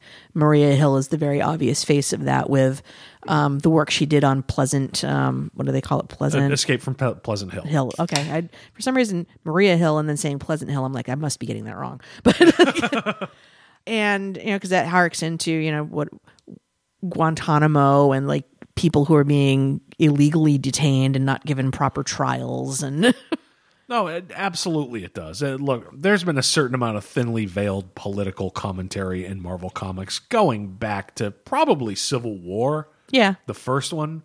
So that's not anything new. And there's nothing wrong with examining politics yeah, in, in a comic book. I mean, the, the big thing Ed Brubaker got in trouble with was putting a Tea Party banner uh, on something in one of his Bucky Captain America books, and he Yeah. took a ton of shit for it. Yeah, so Yeah. Nick Spencer, man, cancel your email address, dude. It's- but it, yeah, it, it feels like a cheap gimmick. The timing feels like a cheap gimmick coming up against DC Universe Rebirth. Well, looking at the at the speech that Red Skull gave in this, um, I'm like, well, at least they can't give that particular character an awful comb over. Like, it just Oh God. True. I don't get political on this show. God damn it. Some other episode, maybe. But I, I'll stop. But I'm just that was my last observation I wanted to. uh, bottom line, it feels like a short term effect gimmick uh, just to take the sales out of DC. But either way, it's not going to last forever. You know, I'm willing to see what Spencer does with it. And, and if my opposite opinion about feeling about what Dr. Manhattan showing up in DC Rebirth you know, makes you think I'm a hypocrite, well, the immortal words of Jesse Custer, go fuck yourself. I don't care. It's all right. I, I got some. I got some room for some hate viewing. Um, Lucifer turned out to be okay. Very different from The uh, comic from book. Mike Carey's comic, but but I didn't hate it. So now I've got all this room for for something I can hate view. there you go. I got some free time. All right. You don't have that much free time because unless you got something else on Captain America Rebirth. No, I don't. DC Universe Rebirth, number one. Uh, written by Geoff Johns and uh, drawn by fucking near everybody, I think. Yeah, Uh, pretty there's much. like eight or ten different uh, artists uh, listed on this. Do you want to start? Uh, Do you have anything to say? Geoff Johns means well. He does, and that's the hell of this book. You know what? I'm going to let you lead on this, and then I will. I will share my thoughts. okay the first thing i noticed when i opened this book and this is the first book obviously that i opened this week. I know. it's it opened by stepping on its own fucking dick. I mean this is supposed to be the big re- they're not calling it a reboot. It's a fucking reboot. It's supposed to be dc's big reboot. It's gotten mainstream press. Geoff johns was on the late show with seth meyers this week. Uh, local radio stations have been advertising this book as a perfect jumping on point for DC Comics. It is supposed to, in part, get people who don't read comics to give DC a chance again. And at the bottom of the first fucking page of this book that is supposed to have that effect, there's a caption that tells you that you need to read Justice League 50 and Superman 52 first. Now, Okay. you don't really have to. All you need to know is that New 52 Superman seems to be dead. Post Crisis Superman seems to have somehow survived Flashpoint. He's been living in hiding ever since, and Batman has learned that there are three three Jokers. but Jesus Christ, what a way to tell a potential new reader that even in a fucking reboot, they will never ever be caught up with continuity. There's never you're never going to know everything that you need to know. So buy everything as as long as you can until you burn out. It's just it's a terrible thing to do. It's Yeah. just awful. And uh, with reading it, I found that uh, yeah, I probably didn't need to. As soon as I saw that, I put it down. And then uh, actually, I said this is the first book I picked up. It's not the first book I read. I went back and I read Justice League 50 and Superman 52. Those are really the only things that you need to know. Yeah. And there's those particular facts are brought up in this, but there's no background to them. You don't really need them, but it's just it's just such a terrible message to send on the first page of what's supposed to be, hey everybody, DC is back and good for everybody again. That's the mm, first thing I noticed that pissed me off. And let's be fair, I was inclined to be pissed off about this because I know that Watchmen characters are going to have a role in it. Yeah, and and there's some some interesting kind of imagery that they open with that's clearly intended to to evoke Watchmen with this oh, watch. Yeah, the first page is a nine panel grid of the internal workings of a clock. So it's telegraphed right out of the gate if you, know It is, and and then later on, when seemingly Doctor Manhattan takes the watch apart and puts it back together again, did you notice that on one of the cogs, just as you would find on the comedian's badge, there's a drop of blood in exactly the same spot. it's the same spot, but it's not the same shit. So yeah, Not that- the same shape, but come on, That- that you don't put it there without. You're right, and that didn't jump out at me because the big conceit throughout the original Watchmen series was that shape. You saw that over and over again. Right. So yeah, that didn't. Now that you mention it, oh yeah, yep, that's absolutely there. And yep, the perfect shape is on the clock on the last page of the story. On the wrong side. Yes, on the wrong side, but it's not technically the comedian badge, so I don't know. Uh, look, I don't, I don't fucking know what he has in mind. Here's the hell of it: if you take the Watchmen shit out of this, this is not a bad comic. Actually, yeah. It's actually pretty good. It's just the harbinger of it in the back, like because you know that shit's coming. Uh, yeah, it, it's like taking the uh, taking the ESP test with Doctor Venkman. you, you- you know, if you stick with it, you might actually show some powers, but you, you can't really focus on anything because you know he's just going to fuck with you and zap. milgramming you the whole. Yeah. so it's you take that shit out, it's pretty good. The, the the concept of multiverses being tied to the Flash goes back to Flash of Two Earths, you know, back in like the early '60s or late '50s or whatever. So bringing Wally back feels earned. You know, there's been years of people asking about him at conventions. DC doggedly has not talked about him, and finally it pays off. It pays off in an organic way that feels like it ties back to uh, not just Flashpoint but Crisis, and I don't know if if Dan DiDio and Bob Harras have been keeping Wally off the board just for a reason like this, but it feels natural, and it's good to see that Yeah. character again. If you were a Flash fan through the late '80s through 2011, that that was your Flash. It's Right. good to see that guy again. And clearly, the, the idea of legacy is all over this. We get Ryan Choi reintroduced after mm-hmm. they fucked the character up and wiped him out. Shows that Johns is really trying to bring the concept of that long term legacy back to DC. Same thing with Ted Kord, although Yeah. that kind of bummed me out, actually. That didn't really work for me nearly as well. I th- and I think I'm glad to see him alive again. but- Yes. Yeah, that's going to be an interesting one to see where that goes because the one character that we have not seen in here that was crucial in the events that that led to Flashpoint and all that. There's no booster here. Right. And we will see them get back together again. But in, initially, he's teaming up with Doctor Fate. yeah, uh, for some some reason, but Doctor Fate was part of the original lineup of Justice League International. It was, Right. It was just Justice League at the time, but so I mean that kind of works. But what what bothered me about it was having Ted be more of a Blue Beetle fanboy, trying to support Jamie Reyes Yeah, than really be the original Blue Beetle, which is fine, and it's a way to bring the character back. Yeah. and I would rather have him as a Blue Beetle fanboy without a bullet in his face than. I'm I'm more inclined to have faith in the direction that storyline goes because when the uh, Blue Beetle title actually drops, it's going to be written by Keith Giffen. Okay. Hey, perfect. So he and John Rogers did the original Jamie Reyes stuff. yeah, So yeah, So I, I, I have faith there. It's going to be Keith Giffen uh, with Scott Kolins doing the the art. okay. That's going to be August. yeah, I, I'm just saying having Ted Kord be in this role, you know, where legacy just bakes off of this book felt a little off. But I think I think we'll learn more because it's known that Kord wanted to be the Blue Beetle, even though the Scarab never went for him. so he did what he could with his tech in the meantime. Right. It- It's just uh with where he is here, he's clearly backfilling. He's like, "Hey, Jamie, I'll build this thing.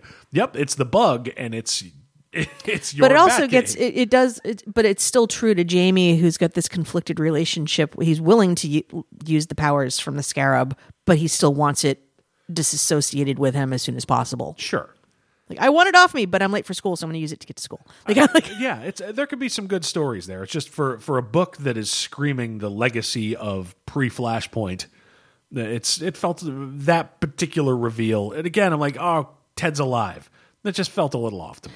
yeah but I, I think it comes down to booster's not there and the classic pairing of, of booster and and ted uh, with in the absence of that okay so what drives ted to be the beetle Yeah, and there are certainly hints in this book that things will revert back to more of the original, and it could be as simple as when Ted sees Booster for the first time outside of Justice League 3001, which ended this week. And God, I miss. I'm gonna already miss that book. That's not what we're talking about here.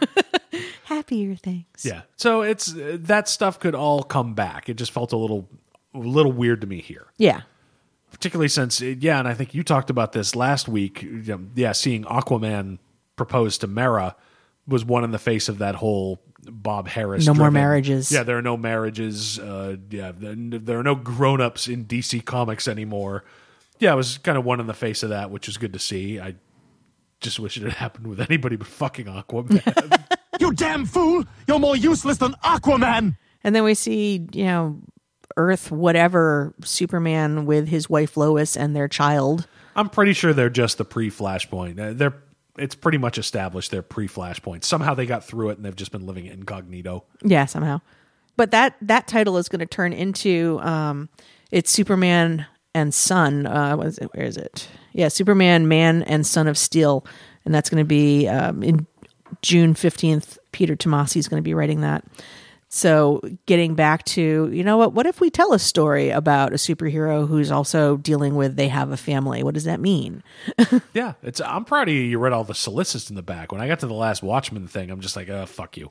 Honestly, I, I read Captain America number one first, and then I had to get up and walk around for a while, and then um, then I read DC Rebirth, and at that point, I was just sort of like, you know what, I'm less angry about this, other than I I really still have a great deal of trepidation trepidation about this Watchmen crap, especially when I saw again that that cog at the end with the obvious fucking blood spatter. It's like, come on now Yeah, so I wanted to see. All right, so you've reintroduced all of these characters.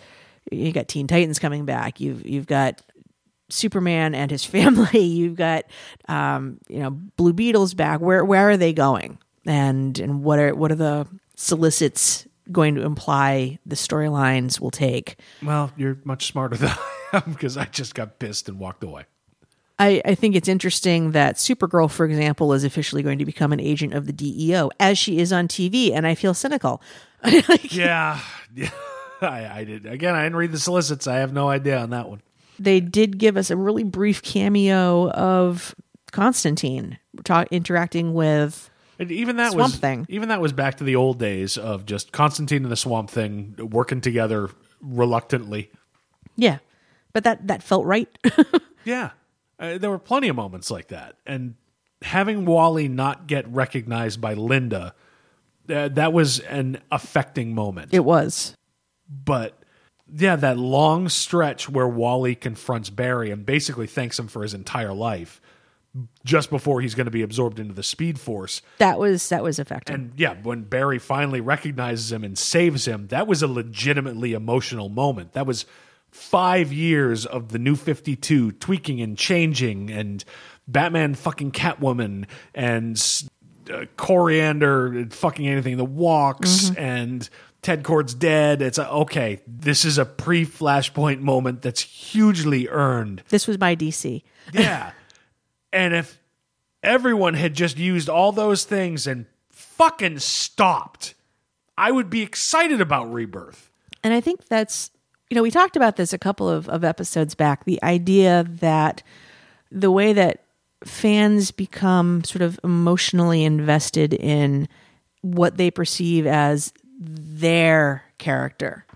And really, it's no longer just that character. It's like you, you feel like you have to say, I'm a fan of this character in this particular arc as written by so and so over these issues. Yeah, absolutely. And I think, you know, when I was talking about, you know, Captain America, I'm, I think it bothered me more than you because I found myself really on a on a level of with that particular Civil War story, the idea that they were telling they were having a character who wanted to in the face of all the 9/11 crap and as as we were watching people in the country go, well, you're not really a real American unless you think it's okay for them to tap your phones and get your information. The whole Patriot Act nonsense yeah. Um, you know, to have a character who is essentially coming out against that at a time when it was so politically vol- volatile in our country, sure. you know, that really resonated with me. So to see that subverted in this book bothered me. So I guess I can say I'm a fan of that character in that particular snapshot. Okay. and then divorce myself from it. And and you know, likewise in Rebirth, there's going to be moments like the the Barry Wally exchange where it's like, all right, this rings true to me. This is the character that I loved yes. and then I'm going to try to I'm going to take the parts that work for me and try to not get overly worked up over the parts that are so clearly sensationalist. Yeah, and you could make the same argument that when it comes to the Watchmen shit, it's a oh no, my versions of the Watchmen characters were in fucking Watchmen. That those are the ones. those are everybody's. Nobody's saying, you know, my version of Doctor Manhattan is in the J. Michael Straczynski version. Make mine Watchmen, the real one. Even Straczynski probably wouldn't fucking say that for Christ's sake. And that's the problem. If they'd stopped and left Watchmen out, they'd already be on the road. Right. They'd be on the road Right. to what they want. But there is this Watchmen shit. And to be fair, we don't see Dr. Manhattan. We get a recap of when Manhattan tells Adrian that nothing ever ends. And sure, off camera, somebody reassembles Wally's watch with the blood stain, but we don't see him. The, the post crisis Superman with the beard meets someone who calls himself Mr. Oz. And if he's not Ozymandias after all this bullshit, I'd shit myself. That's who he's going to wind up being. we see that. He wasn't wearing purple. well, uh, are you sure? You think sure so. that It was green. purple? I think it was green. I'm- you keep talking. I'll look. we do see the comedian's badge, like you said, hidden in the Batcave for some fucking reason. But yeah, there's there's that theory that uh, was advanced on Bleeding Cool that the comedian could be one of the three Jokers. Yeah, no, it's green. He's. I, I at least I first thought it was like the Spectre or something. It's all. It's it's very Spectre looking. Okay, it's still Mister Oz. Oh yeah. But yeah, it's, uh, the comedian's badge is in the Batcave. And yeah, we had the theory that it could be one of the Jokers. And if somebody could get me uh, a, and if the comedian's the Joker, we riot T-shirt and Boston Comic Con, I'll pay you back. But yeah, I can where I can see it coming is whether Joker ever found the Batcave or not has been a plot point of Scott Snyder's Batman for the last couple of years. Yep. So having the Joker be the comedian is a built-in reason for the badge to be there. You Yep. know, he's a Joker, and yep, turns out he was in the Batcave. So I, I can kind of see where that's going to come from. But it's on top of that. There's also, and you and I not on the show, but talked about this. There's a one-page sequence where some unknown party atomizes Pandora. Yeah, which is clearly a shot for shot from the Watchmen comic. Yeah. Rorschach. Yeah, I mean, she was the mystery woman who was in Flashpoint and in every first issue of the New Fifty Two. And that page, yeah, it is a panel-to-panel mirror of when Manhattan kills Rorschach. Yeah. And it's weird because you can kind of see that as a passing of the torch if you want to be optimistic a passing of the torch from the new 52 back to sort of post-crisis. By killing pandora you're making a bold statement that things aren't going to be the same as they've been for the last five years. But it's also even taking dr Manha- manhattan out of it it's like this weird repudiation of the last five years of comics It's they want to be all things to all people, but also have an opportunity to play with Watchmen in their sandbox. Well, yeah, but e- even without Watchmen, it's it's like they're saying the very impetus behind the idea of all these books that since September 2011 that for good or ill we've spent hundreds and hundreds if not thousands of dollars on the whole idea was fucked from the start. Right. And you can make that argument, but that's a real world argument, not a comic story argument. If the decision for the new 52 was flawed on its face, it's not fucking Pandora who needs to suffer the consequences for it. No. But we're not going to see a shot of Dr. Manhattan blowing up Dan DiDio. Somebody draw that for us. Email it to us at crisis in infinite lives at gmail.com. Bottom line, it, it's not it's not a bad book. It does what it needs to. It lays the groundwork to finally undo the new 52, but it didn't need anybody from Watchmen to fucking do it. And what value at 85 pa- pages for $2.99? Uh, yep, but it's it's already being reprinted in a prestige format for uh, six dollars. Oh, Christ. So, so Never if you. So if you missed it, don't worry. DC gets your money. what about this needed anything? If you change the comedian badge to the reverse flash badge, you know, you dump the clock imagery and you get rid of that coda that references Dr. Manhattan, Hmm. it's the same fucking book. It Well- does the same things that it needs to do. Yeah. So why do they feel the need to bring in Watchmen? It cheap fucking buzz. Yeah. get people arguing on the internet. And based on our last two shows, it's working. working good. Yeah, and maybe attract some casual comic readers who like have read Watchmen based on, oh, the movie came out, so or I've heard good things about it. It was in Times 100 best novels of the 20th century. And so, oh, okay, so those characters that I liked in that one thing might be in DC right now. I'll go check that out. Not realizing the fucking damage to these characters that this could potentially do mm-hmm. because you, you can't back this out. Once the genie's out of the fucking bottle, They're not going to be able to put it back in. It's a fundamental difference between what Marvel's doing with Captain America and what DC's doing with Watchmen.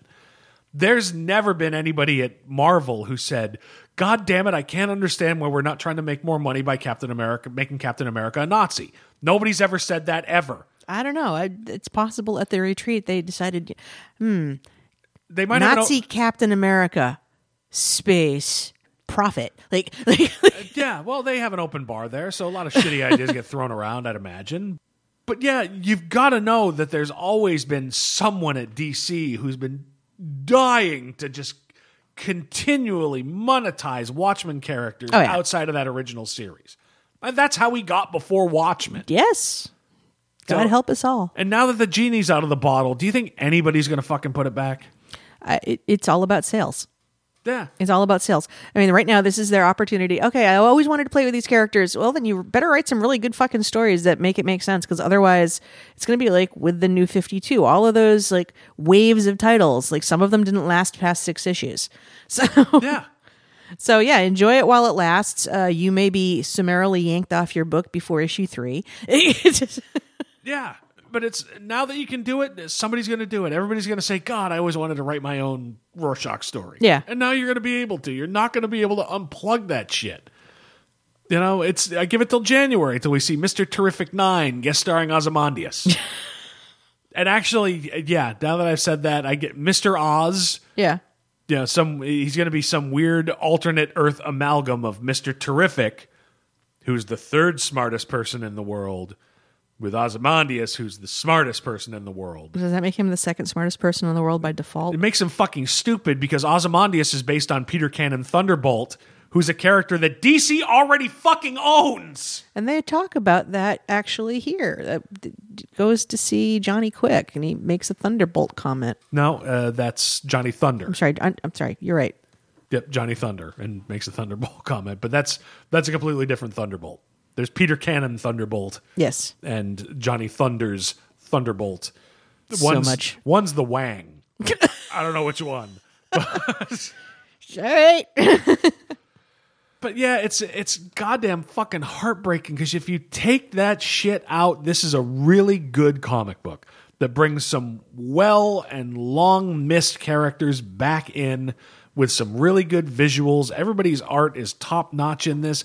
This you take the Watchmen stuff out, it's a great book and maybe a great new start to the DC universe. Maybe. The only thing that I also have significant reservations about it, Wonder Woman for me is saved by the fact I know Greg Rucka is going to be writing it. Yep. But out of all the reset, it seems like they're not taking it back to she was formed from clay and and sort of just a person on her own magically because of Hippolyta. Now it's and you have a brother. Like ah, hey, look, when it comes to these ongoing characters, there are going to be changes, and certain things, if they are found to be long term detrimental to the character, will be retconned out. So, the being made of clay, if more people feel that's the real origin than not, then what Brian Azzarello did will eventually be retconned and faded away. I'm hoping because that was just such a colossal shit show of a, a run for that character. And then now to add on that, and you've got a brother. Yeah, we did see Baby Darkseid in a cave. So, yeah, no vaccination needle anywhere. nope. So, Nope. And mom covered in blood. Or daughter, mom covered in blood. I, like, Darkseid got the Zika. isn't isn't say isn't Grail his daughter? I, I don't know. I just work here. I think so, yes. But I forget how that all works out. It was creepy and wrong in bed. Yes, well, a lot of things in this were. It's uh, this without the Watchmen stuff, and, and I get it. I can see exactly what, and we talked about this in last week's show. What Johns is trying to get across is the fundamental optimism of DC heroes was sublimated when Watchmen came out, and everybody tried to go grim, gritty, and dark. So the last comic book that he writes before he goes corporate as movie producer is let's try to swing it back to the Silver Age again. Which is fine, but Geoff Johns always did that. shit. That's my point. Like, all right, this is this is what I do. So, voila, Silver Age. Uh, yeah, he did it with Flash. He did it with JSA. That's his jam. Yeah. that's his, and to a certain extent, Mark Waid's back in the day. It's and there's nothing wrong with Silver Age, but to say Watchmen ruin comics. That is such a fundamental just fallacy. It's a, it's a fallacy. It's disingenuous. There were various other people working in the grim, gritty, and dark area at that point. Batman's origin is by the guy who wrote The Dark Knight Returns, year one. It's fucking Frank Miller. Yeah, It's so what you're really saying is everything after 1986 is an invalid DC comic, and that's bullshit. That's not correct. That's the era that brought us Justice League International, motherfucker. It's about as grim, gritty, and dark as a fucking clown punch. And Dan DiDio tried to kill it repeatedly. God damn you, Dan! Seriously, um, You're always so- fucking doing this. somebody wants to send us some art that uh, swaps out Pandora for Dan DiDio, send it crisis on infinite midlives at gmail.com. Gmail.com. We'll put it up on the Facebook. Uh, they- you pull the Watchmen stuff out. I unabashedly like this book. Yeah. I really enjoyed it a lot. And everything between Wally and Barry was dead on. Yeah. You, you're fucking with a Jesus, and you can't fucking do that. Don't go all Big Lebowski on me. So yeah, I mean, I don't know. Did part of me wants to just say failure? It failed because Watchmen's in it. I'm not sure I can really say that. Nah, that, that Barry and Wally exchange really tied the room together. Um, all right, uh, don't sink to my level. It's not good for anybody. Sorry. I learned it from watching you, all right? Oh, But yeah, it's it's so goddamn disappointing because now, like I said, the genie's out of the bottle. Hmm. Then it's going to be all right. What fucking rebirth do I have to see now to find out that Eddie Blake is the Joker? Yeah. You know, where's Rorschach?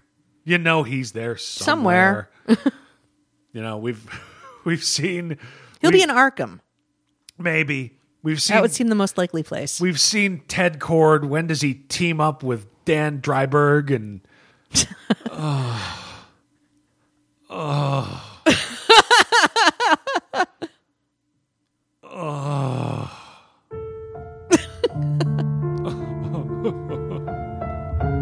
Now put your hands together for the man who's falling apart before our eyes. just I don't I don't want the Watchmen stuff. I, I can't face it. I'm bummed out now. yeah.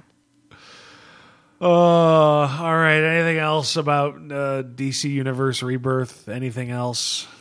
It had potential to be good, but they, they, they overshot the mark by feeling the need to bring Watchmen into it. That's the thing. It was good.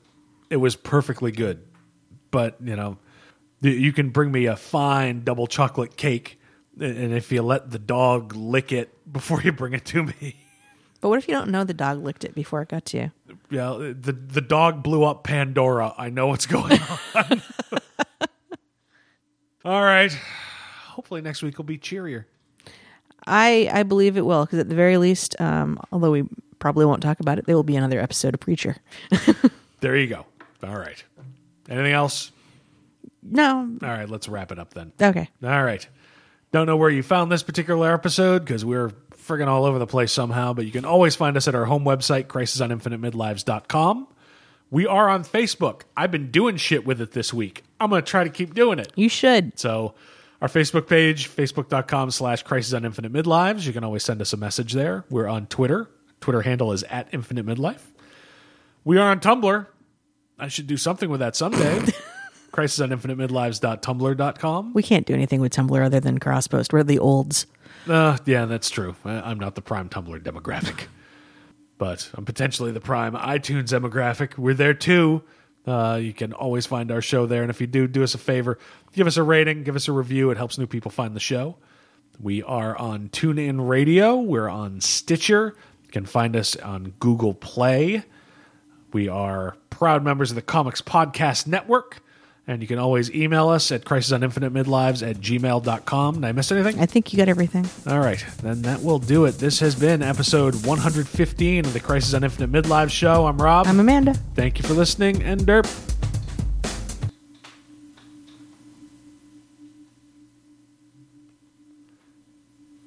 DC Comics is afraid of me. I've seen their true face. I got nothing.